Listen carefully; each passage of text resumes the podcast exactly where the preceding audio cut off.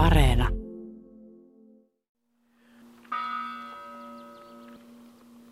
Kappelin kellot kumajavat Monnan hautausmaalla Raumalla. Ollaan muistelemassa Matti Mölli Keinosta ja kun tuota hautaa katselee, niin ei jää epäselväksi, mikä hänen urheilulajinsa oli.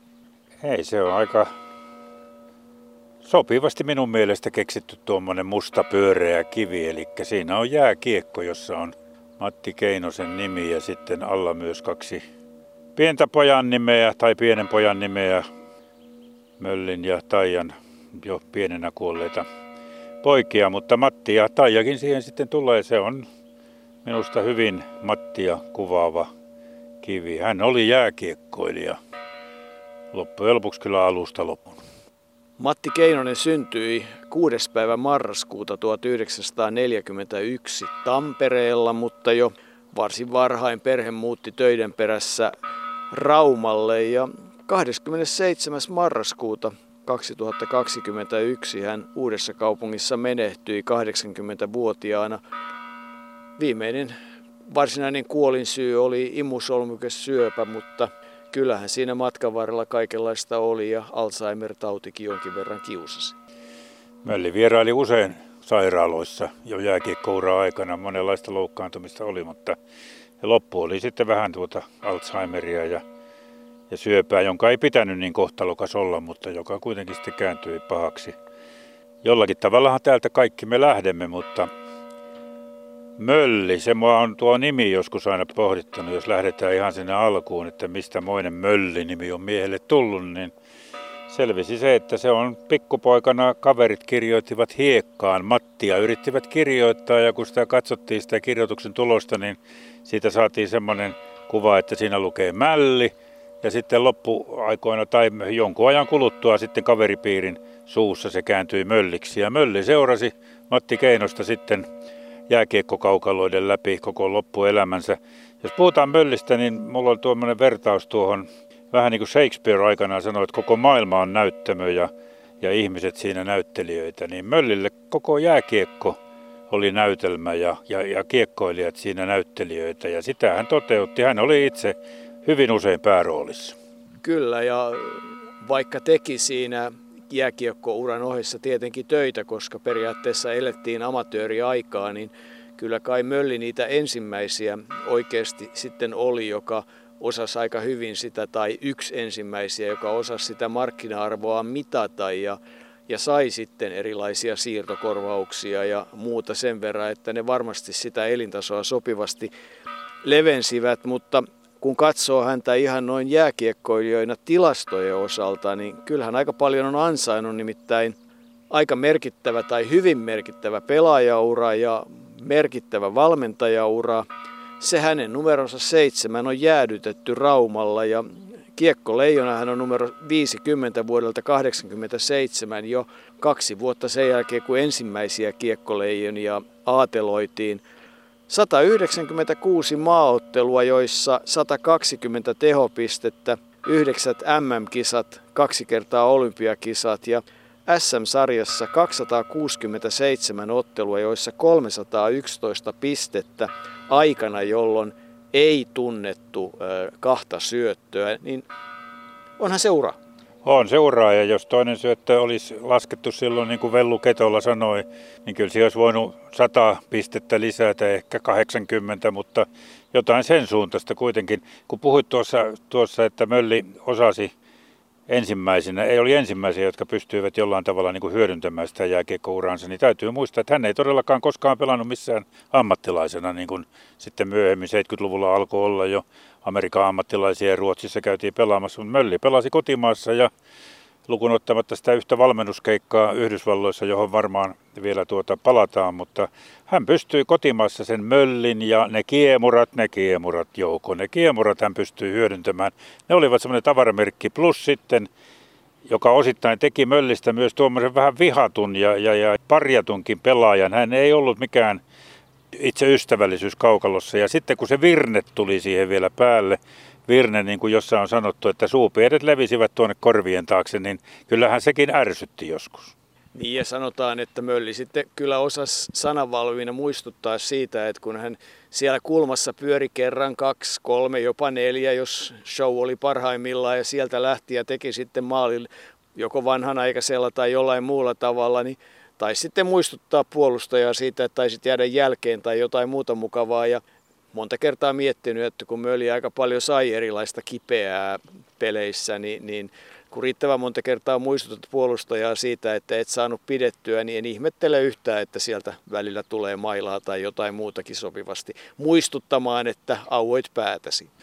Joku on joskus väittänyt, en mä ole itse nähnyt, mutta että kun niitä kiemuroita rupesi, siellä kulmassa tulemaan, se karuselli alkoi pyöriä, niin joskus jotkut puolustajat jäivät siihen seisomaan ja odottamaan, että mölli saisi pyörittyä tarpeeksi ja tuli sitten sieltä maalille, mutta kyllähän tehokkaasti tuli sieltä. Ja täytyy muistaa, että ne kiemurot olivat se alkusoitto sille hänen lempinimelleen Ruotsin tappaja. Eli silloin Tampereen MM-kisoissa 65, kun hän siellä kulmassa kiermurteli ja CG nousi kaksi kertaa ottelun aikana ja teki vanha-aikaisella maalin, että peli päättyi Ruotsin kanssa tasan 2-2. Se oli ensimmäinen piste varmaan, jonka Ruotsi Suomelle menetti. Niin, niin tuota, siitä ruotsalaiset lehdet itse antoivat sen lempinimen Ruotsin tappaja. Tappaja nimen voi saada, vaikka ei ihan hengiltä ole vastustaja saanutkaan. Ja kyllähän se luistelutaito, siis jokainen, jonka kanssa Möllistä puhuu, oli sitten Jorma Vehmanen tai Erkka Westerun tai Veli-Pekka Ketola, niin kaikki toteaa suunnilleen samalla tavalla, että ei siellä Paskalamme jäällä tehdyt kiemurat hukkaan on mennyt, että kyllähän sen kymmenen pennin tai sentin kolikon päällä kääntyi täydessä vauhdissa, että se luistelutaito oli, oli niin erinomainen ja nimenomaan siellä kulmissa ja, ja se oli taidetta. Ja ja niin kuin Vellu Ketola sanoi, niin jos ähm, Mölli Keinonen, Reijo Ruotsalainen ja Miro Heiskanen on oman aikakautensa tämmöisiä erinomaisimpia luistelijoita, niin kuvatkoon se sitten jotain, mutta Keinonen, Ketola, Oksanen, siinä varmasti niitä pelaajia, mutta että kyllähän niissä Tampereen 65 MM-kisoissa niin maalivahti Juhani Lahtinen ja puolustaja Jarmo Vasama, molemmista muuten kivehakatut jakso tehty, niin ovat niitä, joita Möllikin kunnioitti. Niin ja Mölli kehui sen Ruotsi 2-2 ottelun jälkeen, että ei hän ollut se ottelun paras pelaaja, vaan, vaan nimenomaan maalivahti Lahtinen ja sitten puolustaja Vasama. Kun puhuit tuosta Paskalammen jäästä, täällä Raumallahan se Paskalampi on ja siellähän Mölli niitä kiemuroita opetteli, niin mä en tiedä kuinka moni tietää sen, että samaan aikaan kiemurtelemassa oli myös hänen kaksoisveljensä Unto josta ei tullut, ajattelee, jos tulisikin tullut toinen keinonen ja kaksi kiermu oli molemmissa päissä, olisi voitu kiemurella sitten, ei miten halutaan, mutta Unto pelasi paljon ja oli lahjakas hänkin, mutta niin kuin Matti Keinonen itse kirjoitti jossain jutussa, niin sitten tuli se vaihe, jolloin Untoa rupesi kiinnostamaan, kaikki muut jutut hän pani voita tukkaansa ja lähti kaupungille. Niin, mutta kerrotaan myös semmoista tarinaa. Kaikkihan on osittain varmaan vuosien saatossa parantunut, mutta että oli junioriottelu, jossa todettiin, että se jompikumpi teistä on parempi, niin tulee sitten nousemaan edustusjoukkueeseen ja sen ottelun parhaaksi palkittiin Matti Keinonen ja veli sitten ei sen jälkeen sitten oikeastaan enää ihan valtavasti. Taisi osua juuri näihin aikoihin, jolloin se kiinnostus muihin asioihin osui. Mutta että Rauman lukossa viisi vuotta ja sitten tuli se tilanne, joka kyllä Raumassa on en tiedä miksi sitä vertais, mutta että muutto Poriin Ruusenleevin urheilijat 38 seuraan, siis selvästi rahan ja paremman elämän ja menestyksen myötä. Täytyy muistaa, että siellä Lukossa oli tullut se ensimmäinen Suomen mestaruus 63 ja niinhän sen ajan systeemin mukaan siirto Poriin, vaikka sitä kuinka neuvoteltiin, niin karanteenihan siitä tuli ja Mölli pelasi sillä kaudella – neljä ottelua, mutta sai sitten myös äh, Ruuselevi urheilijoissa sen Suomen mestaruuden uransa toisen. Sen jälkeen palasi sitten takaisin lukkoon, nosti lukkoa ylös, lukko oli tippunut ja sai vielä pronssimitalin. Sitten yksi ottelu HJKissa, vähän jokereissa ja jotain TPSssä ja siinä se sitten ura noin seuratasolla olikin. Niin, alasarja seuroja oli sitten vielä uran jälkeen, mutta mutta ei sen kummempaa, mutta olihan se pitkä ura, eihän siinä ja monenlaista mahtuu. Hän oli liikkuvaa sorttia. Möllihän oli, niin kuin Vellu Ketola ja monet muutkin on sanoneet, niin hän oli pelaaja, joka, joka ei olisi millään nykyiseen roolipelaamiseen sopeutunut eikä nykyiseen valmennussysteemiin, jossa kaikki on määrätyt kuviot. Hän oli oma persoonansa, hän toteutti sitä omaa rooliaan, siinä mielessä roolipelaaja kyllä, eli toteutti omaa rooliaan ja, ja Vellu sanoi hyvin, että se oli, oli sellainen yksilötaiteilija, että, että rakastettu samalla ärsyttävä, hauska, mutta myös hankala.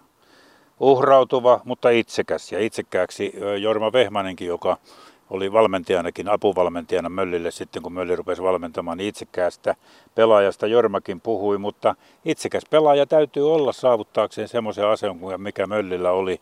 Ja kansanjulkis, koko Suomen julkis, hänestä tuli sitten silloin, kun hän loukkaantui siinä HJK ensimmäisessä ottelussa ja Pikkis Kuusla tuli pyytämään häntä mukaan televisio-ohjelmaan. Joo, ennen kuin mennään siihen, niin todetaan siitä HJK-ottelusta sen verran, että hänet siis isolla rahalla Helsinkiin kolmeksi vuodeksi värvettiin niin kuin Jorma Vehmanen. No Jorma Vehmanen pantiin karanteeniin, hän ei pelannut siinä ensimmäisessä ottelussa, jossa ehti pelata 21 minuuttia, teki maalin, syötti toisen, oli elämänsä kunnossa, mutta sitten polvi hajosi ja hajosi todella pahasti. Että, että se, se oikeastaan oli se kulminaatiopiste peliurassa, se yksi ja ainut ottelu siellä HJKssa, Helsingin jääkiekkoklubissa. Ja sen jälkeen se ura on ollut jääkiekkoa, mutta silloin hän oli, oli ehdottomassa huippukunnossa ja, ja siellä sairaalavuoteella kai jo häntä sitten Matti Pikkis-Kuusla ää, rupesi tuohon katapulttiohjelmaa värväämään. Olihan siellä kovat taustajoukot, jos ajatellaan siinä Mainos TVn todella suositussa ohjelmassa, jota kai parhaimmillaan 1,7 miljoonaa ihmistä seurasi, kun kuunnellaan, että Seppo Ahti, Olli Alho, Matti Kuusla, Jaakko Salo, Jukka Virtanen, niin voi sanoa, että käsikirjoitus oli luultavasti A-luokkaa. Niin, ei esittäjätkään hassumpi ollut Anna-Liisa Ruotsi, Erkki Liikanen, Marjatta Leppänen, Kalle Holmberg ja Rauni Luoma. Ja mikä hauskinta, mihin monet aina palaavat, on, että Mölli Keinonen, joka kuuluu siihen sukupolveen – jonka hyvin muistan, eli niihin, jotka, jotka kauhistuivat sitä, kun joutuivat laulukokeissa luokan edessä laulamaan, niin Möllipä joutui laulamaan siinä katapulttiohjelmassa, mutta onneksi ainoastaan kaksi sanaa jonkun tietyn osuuden jossain laulussa, mutta kuten hänen poikansa Jussi totesi meille, niin kyllähän sitä Mölli oli jännittänyt sitä hommaa, kun laulamaan joutui ja vielä suomalaisen yleisön edessä, mutta jotenkin hän siitäkin sitten selvisi. Niin oliko siinä vielä se tarina, että hän oli kouluaikana todella neljännellä tai viidennellä luokalla kieltäytynyt laulamasta kevätkokeessa, jossa vaiheessa opettaja jonkun tiedon mukaan tempas karttakepillä tai muuten vaan löi ja, ja tota, Mölli juoksi pakoon ja laski, että nyt ei enää kouluun tänä keväänä tarvitse mennä. Ja, ja sitten kun hän varmaan tämä muisto tästä En laula tuli mieleen, niin joku kai ohjelman tekijöistä ilmoitti, kun Mölli oli kadonnut kahvilaan, että siellä studioilla, että joko laulat tai kuolet. Niin, parempi laulaa vai itkeä laulaa, niin se olisi nykyinen sanonta, mutta Mölli oli oma persoonansa, hän oli todella rakastettu ja niin kuin Vellu Ketola sanoi, oli kyllä itsekin tietoinen siitä, että me rakastimme hänen tapansa pelata jääkiekkoa, että ei, ei, se, ei se sattuma ollut, että hän veti tuollaista rooliakin, mutta kysyin sitäkin tuossa, että kun se katapulttiohjelmassa, niin kuin sanoit, niin 1,7 miljoonaa oli katsojia parhaimmillaan, eli se takasi siis valtava julkisuuden Suomessa, niin että muuttiko se mölliä sitten vielä jollain tavalla, niin Vellu musta sanoi hyvin, että ei se millään tavalla muuttunut, että ei se enempää voi pullistella, kun hän oli jo siihen mennessä pullistellut. En mä tiedä. Henkilökohtaisesti mä tykkäsin hirveän paljon pelata Ruotsia vastaan. Mä tykkäsin niistä peleistä, koska siihen oli aina semmoinen oma lataus. Jos mennään ihan tänne Rauma-Poriakselille, niin samanlaista. Ja en, en mä usko, että meillä mitään kammoa on. Ehkä päinvastoin. Halua voittaa se. Suomen ensimmäiset omat jääkiekon maailmanmestaruuskilpailut pidettiin Tampereella 1965. Näissä kisoissa Suomi ylsi riemukkaaseen 2-2 tasapeliin Ruotsia vastaan. Tasapeli oli vasta toinen kautta aikojen ja sitä juhlittiin kuin voittoa. Ottelun molemmat suomalaismaalit ampui Mölli Keinonen. Nämä yleisön reaktiot, ne oli todella voimakkaita. Et en mä ole niin kuin sen vuoden jälkeen kokenut koskaan semmoista, että esimerkiksi jossain Tampereella Hämeen kadulla kun kävelin, niin saattoi joku mies tulla kaulailemaan ja onnittelemaan vielä kahden, kolmen, neljän päivän kuluttua siitä. Että kyllä se pikkusen hullaannutti ihmisiä silloin. Matti Keinonen oli siis kiekko leijona ja, ja hänellä on merkittävä maaotteluura, siis todella 196 maaottelua, yhdeksät MM-kisat vuosien 62 ja 75 välillä. Ensimmäinen maaottelu vuonna 61 kahdet olympiakisat 68 ja 72, mutta että Matti Keinonen on ollut parhaimmillaan 60-luvun alkupuolella Suomen mestari Lukossa, jolloin kysymys kuuluu, että miksi hän ei ollut Innsbruckin joukkueessa. Ja ainakin nyt muutamalta taholta kuulun tiedon mukaan vastaus on sillä yksinkertainen, että hän kävi siinä vaiheessa opiskeli asentajaksi teknisessä koulussa, jonka rehtori oli ilmoittanut, että jos lähdette kisoihin, ette valmistu ja sitten vähän jo peruonsuumaisesti ilmeisesti kainaloinsa todistaen todennut, että ehkä ette valmistu muutenkaan. Et aika niin kuin rankka asia, jos ajatellaan, että, että ei siinä ollut urheilija keskiössä eikä, eikä tota, oikein akatemiaohjelmakaan. Ei, mutta valmistuivat kyllä ja teknikkohan Matti Keinosen ammatti oli. Hän oli hyvin lähellä insinööriä ja pystyi tekemään sen alan töitä vaikka jääkiekkoa pelasikin sitten enimmäkseen, mutta joko mennään sinne Yhdysvaltoihin, koska se on aika mielenkiintoinen, että, että silloinhan, silloinhan Matti lähti vähän niin kuin leveämmän leivän perään lähtiessään Yhdysvaltoihin. Niin, et muistanut, että olit vierailut kyseisessä kaupungissa Bellinghamissa siinä vaiheessa, kun amatöörioppaat Vancouverista lähtivät suorittamaan matkaa rajan yli tekemään edullisia ostoksia, niin päätepiste oli nimenomaan se Bellinghamin kaupunki, jonne Matti Keinonen värvättiin ihan normaali töihin ja hän Taijan kanssa sinne lähti ja vietti siellä kaksi ja puoli vuotta ja siihen liittyy myös jääkiekko mukaan. Hän valmensi juniorijoukkuetta ja jonkun tiedon mukaan vei jopa 11 suomalaista pelaajaakin sinne ikään kuin jääkiekkovaihtoon. Ja ainakin yksi noista pelaajista teki merkittävän uran myöhemmin, eli Erkki Lehtonen, jonka moni muistaa siitä, että hän vuonna 1988 Kalgari olympiakisoissa teki Neuvostoliittoa vastaan Suomen voittomaalin ottelussa, joka ratkaisi Suomelle arvokisojen ensimmäisen mitalin. Siinä Pentti Matikaisen johtama leijonajoukkue Erkki Lehtosen maalilla sai hopeaa ja tämä Erkki Lehtonen oli mukana tosiaan. Se on hänen ensimmäinen seuransa se Bellingham Blazers kaikissa tilastoissakin. Ja 11 heitä kaikkiaan siellä oli. Mölli siis valmensi siellä sitä juniorijoukkuetta ja oli samalla sitten tämän raumalaisen paperitehtaan töissä teknikkona ja, ja sitä kesti kaksi ja puoli vuotta. Se on hyvä, kun mä katsoin jotain lehtileikettä vuodelta 1977, niin siinä vielä Mölli ja perhe iloitsivat siitä, miten oli ostettu talo sieltä ja oli kaksi autoa ja kaikki näytti hyvältä. Ja sitten kuitenkin muutaman kuukauden kuluttua siitä artikkelista Mölli olikin yksi kaksi Suomessa, että Yhdysvaltoihin tuli lama ja ne hommat loppuivat siihen. Niin, Reijo Salminen oli se, joka hänet sinne värväsi ja ja sieltä sitten tuotiin ne pari autoa, jotka sitten pidettiin Suomessa ja verovapaina sitten päästiin myymään. Eli aika hyvän tilin kai siitä korvetesta ja muistakin sai. Kieltämättä jälkikasvu on saattanut hetken miettiä, että saattaisi tuolla korvetella olla kiva käydä uuden kaupungin torilla, mutta, mutta rahaksi ne muutettiin ja, ja niin edelleen.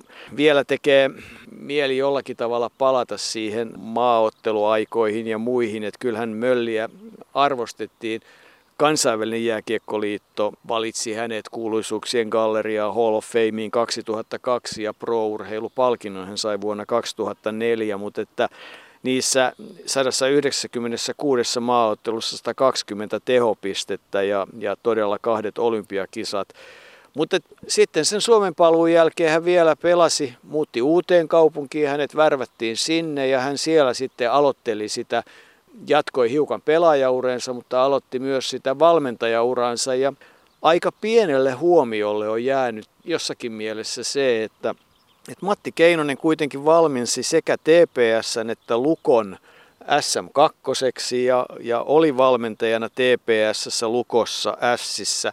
Aloitti sen valmennusuransa itse asiassa kuitenkin kalpassa ja siihen taitaa sitten Juhani Valstenilla olla oma sijansa. Niin, ja ilmeisesti sitten ratkaiseva oli se, että Gustav Pubnik, jonka piti tulla Suomeen, niin hän ei saanut silloin viisumia, ja, ja näin sitten Matti Keinonen oli seuraava vaihtoehto. Sieltä kalpasta se alkoi, ja hän oli valmentajana ymmärtääkseni ihan samanlainen kuin pelaajanakin, eli oman itsensä ja oman persoonansa toteuttaja hänellä ei ollut sellaisia rajoituksia, jotka olisivat sanoneet, että nyt täytyy pelata juuri näin ja näin ja näin, vaan tärkeintä oli pelata hyvin ja nauttia siitä. Ja hän oli valmentajana nimenomaan hyvä motivoiva, hyvin motivoiva pelaaja, koska hän oli samalla auktoriteetti. Hänellä oli maine, hänellä oli ollut kunnia, hänen pelisaavutuksensa olivat arvostelemattomat, nehän olivat todella hyvät, niin kyllä siinä varmaan sitten joukkueellinen pelaajia siitä innostuu. Ja se oli niin kuin Matin vahvuus valmentajana, ei se salkku. No ei salkku, niin Matti Keinosella oli salkku mukana, hän kantoi salkkua ja se oli hänen valmennussalkkunsa. Ja yleensä hän semmoisissa on sitten erilaisia suunnitelmia ja taktikkatauluja ja ties mitä vastaavaa. Ja Erkka Westernund kertoi, että kerran se salkku oli sitten unohtunut joko pukuhuoneeseen tai jonnekin. Ja tietysti se pelaaja kovasti kiinnosti, että mitä siellä on. Ja nyt tietysti mieleen tulee, että siellä on jotain hyvinkin jännittävää, mutta ei siellä nyt niin kauhean jännittävää ollut. Siellä oli purjeveneen suunnittelupapereita, mutta ei siellä mitään jääkiekkoa viittavaa ollut, eikä sitten mitään muutakaan hauskaa, mutta että se oli tietysti osa valmentajan auktoriteettia, mutta Erkka Westerlund, jonka kanssa, joka siis valmensi Möllin kanssa sekä Raumalla että myös niin sanottua sisumaajoukkuetta tai nuorten maajoukkuetta, niin sanoi, että se pelaajalähtöisyys ja pelaajan kautta se Möllin ajattelu tuli. Hän oli niin kuin tietyllä tavalla jo silloin aikaansa edellä. Hän sai pelaajat syttymään ja motivoitumaan ja osasi vedota pelaajiin niin, että heiltä saataisiin se paras irti. Ja oli uskottava, ajatteli pelaajien tavalla ja koska oli itse kova pelaaja, niin pääsi tavallaan pelaajien lähelle. Et siinä oli se hänen vahvuutensa, ei taktiikassa eikä suunnitelmallisuudessa. Että kyllä siinäkin suhteessa Mölli aikamoinen artisti oli. Mä olen aina ollut hirveän kunnianhimoinen urheilijana. Ihan, ihan pienestä lähtien niin mä olen halunnut olla hyvä. Siihen ei voi kukaan muu tehdä sitä kuin itse. Mä olen aina uskaltanut tehdä jotain. Ei se, se, on, se on uskalluksesta kiinni. Mä en, mä en ymmärrä sitä tämän päivän urheilijaa siinä mielessä, että et pelkää puhutaan nyt jääkiekosta, että pelkääkö se jotain joukkuekaveria, pelkääkö se valmentaja, pelkääkö se hallituksen puheenjohtaja, pelkääkö se sitä ja tätä. Siis se ei kuulu pitää uskaltaa tehdä jotain, mitä haluaa tehdä. Jos sä mietit, että saanko mä tehdä tätä tai uskallanko mä tehdä tätä, ehkä se, siinä on vastaus just, että, että, että nämä on tapettu. Yksilöt on tapettu, valitettavasti. Yleisö haluaa kumminkin nähdä yksilöitä. Mä olen aina ennen peliä niin keskittynyt hirvittävän mielestäni hyvin ja ajatellut itsekkäästi, että, M. Keinonen on kentän olen helvetin monta kertaa suihkussa joutunut sanomaan sen, että, että, M. Keinonen ei ollutkaan kentän kun. Mutta kun tulee seuraavan kerran sitten nämä samat joukkueet vastaan, niin taas mä jaksan uskoa siihen, että Keinonen on kentän kunkku. Ja sitten se, että, että, että täytyy myös myöntää, että, että en nyt perkelekään ole. Niin se on tärkeää. Täytyy pystyä myöskin se toteamaan, että kyllä ne piruvieköt on parempia. Mutta kaiken jääkiekon keskellä on, monet ovat korostaneet ja, ja tuota, varmaan ihan asiasta, että perhe oli kuitenkin erittäin tärkeä kaiken aikaa. Ei, ei perhettä niin kuin laiminlyöty siinä mielessä, vaikka jääkiekon ehdoilla varmasti mentiin. Vaimo Taija teki pitkän päivätyön Matin uran tukijana. Hänet Matti tapasi 60-luvun alussa kadulla. Niin, tarinan mukaan tapasivat Raumalla 62. Sitten siihen liittyy se Matti Keinosen yksi mielenkiintoinen ominaisuus, että yhtä lailla kun hän on ollut siis värikäs ja, ja ulospäin suuntautunut ja itsekeskeinen ja itsekäs ja vaikka mitä, niin ilmeisesti myös jonkun verran ujo. Hän oli tavannut Taijan ja, ja saanut vinkin, että Taija on kielitaitoinen, puhui muun muassa hyvin ranskaa, niin Matti oli kai ensimmäisenä repliikkinä todennut, että sanoi jotain ranskaksi ja siitä se sitten lähti vuonna 1962. Aika pian sen jälkeen hän lähti sitten Coloradoon MM-kisoihin ja sieltä jo tuli niitä kortteja ja kirjeitä, että MRS ne usein päättyvät, se oli heidän koodikieltään ja kai se sitten tarkoittaa, että minä rakastan sinua. Se kuvaa hyvin sitä, että se suhde on ollut tärkeä ja, ja se avioliitto on ollut onnellinen ja se on kestänyt kaikki ne vuodet. Ja Taija on aina lähtenyt mukaan sinne, minne Matti on lähtenyt. Voin toki kuvitella, että lähtö Poriin ja paluu Raumalle on ollut Taijalle aikamoinen, koska kyllähän Matista aikamoinen luopio siinä vaiheessa tehtiin, kun hän lähti ja, ja ei kai sitä, jotkut eivät koskaan antaneet sitä kai anteeksi. Täällä länsirannikolla, jos toki muuallakin on aina suhtauduttu aika intohimoisesti tuohon jääkiekkoon ja siihen, kuka täällä pelaa ja kuka ei. Ja se on vähän niin kuin majesteetti rikos, kun lähtee lukosta pelaamaan jonnekin muualle. Oli ainakin siihen aikaan, enää ehkä ei niinkään. Tuosta jäi vielä tuo Taija ja Möllin kohtaamisesta se kertomatta, että ainakin poika Jussin mukaan Taija oli silloisella nuorena silloisen poikaystävänsä kanssa katsomassa jotain lukon peliä, missä Mölli pelasi ja oli todennut, että tuon Möllin minä vielä joskus isken, mutta siinähän kävi sitten toisinpäin, eli Mölli lähti niin kuin tuon kielen kautta, ranskan kielen kautta lähestymään häntä ja, ja tosiaan sitten hyvin pian mentiin avioliittoon ja, ja se avioliitto kesti loppuun asti. Toimi hyvin.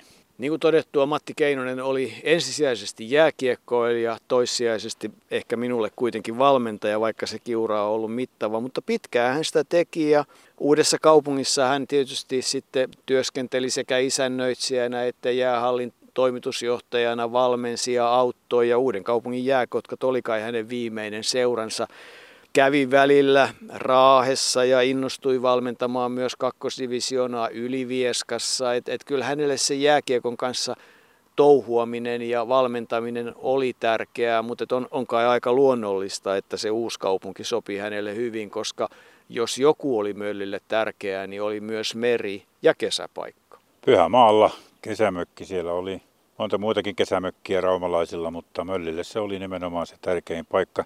Siellähän hänen elämänsä oli jo päättyä 2006, kun yllättäen hän oli, siellä oli tehty raskaita töitä ja siirrelty jotain raskasta sirkkeliä ja, ja Möllille oli tullut huono olo ja se olikin sitten yksi kaksi selvinnyt, että siellä on kysymyksessä on aika pahanlaatuinen aivoverenvuoto. Onneksi siellä Jussi poika ja ja muita mukana olleita niin olivat sen verran hereillä, että soitettiin nopeasti apua ja Mölli vietiin sairaalaan, mutta siellä sairaalassakin, kun sitä tajuttomuutta kesti toista viikkoa, niin lääkärit olivat sitä mieltä, että, että ihme oli se, että hän yleensä selvisi sen, sen tason aivoverenvuodosta ei kovin usein selvitä, mutta Mölli vaan ilmeisesti sen hyvän kuntonsa ja urheilutaustansa ansiosta siitä kuitenkin tokeni ja pystyi vielä elämään monta, monta hyvää vuotta, kymmenkunta hyvää vuotta vielä, pystyi vielä sitten saamaan elinaikaa lisää.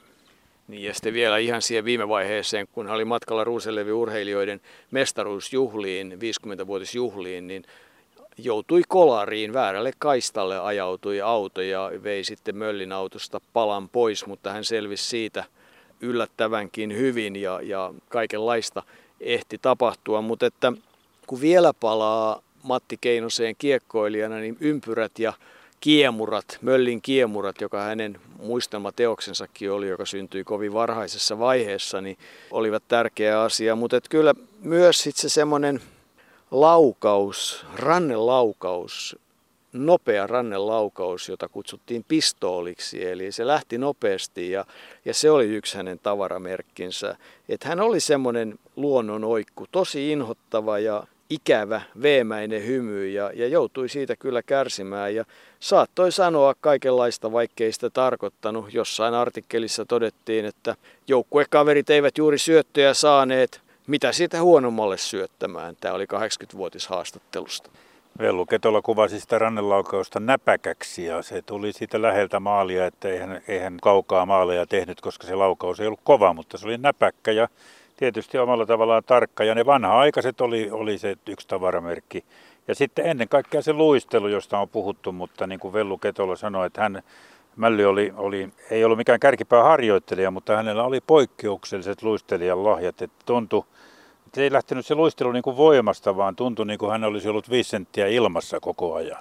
Ja viimeiset vuodet, ne menivät siellä Pyhämaalla. Kalastus, veneily ja meri olivat hänelle tärkeitä asioita. Ja siellä hän viimeiset vuotensa vietti ja nyt viimeinen leposia on tosiaan täällä kauniilla Monnan hautausmaalla hiukan Rauman ulkopuolella.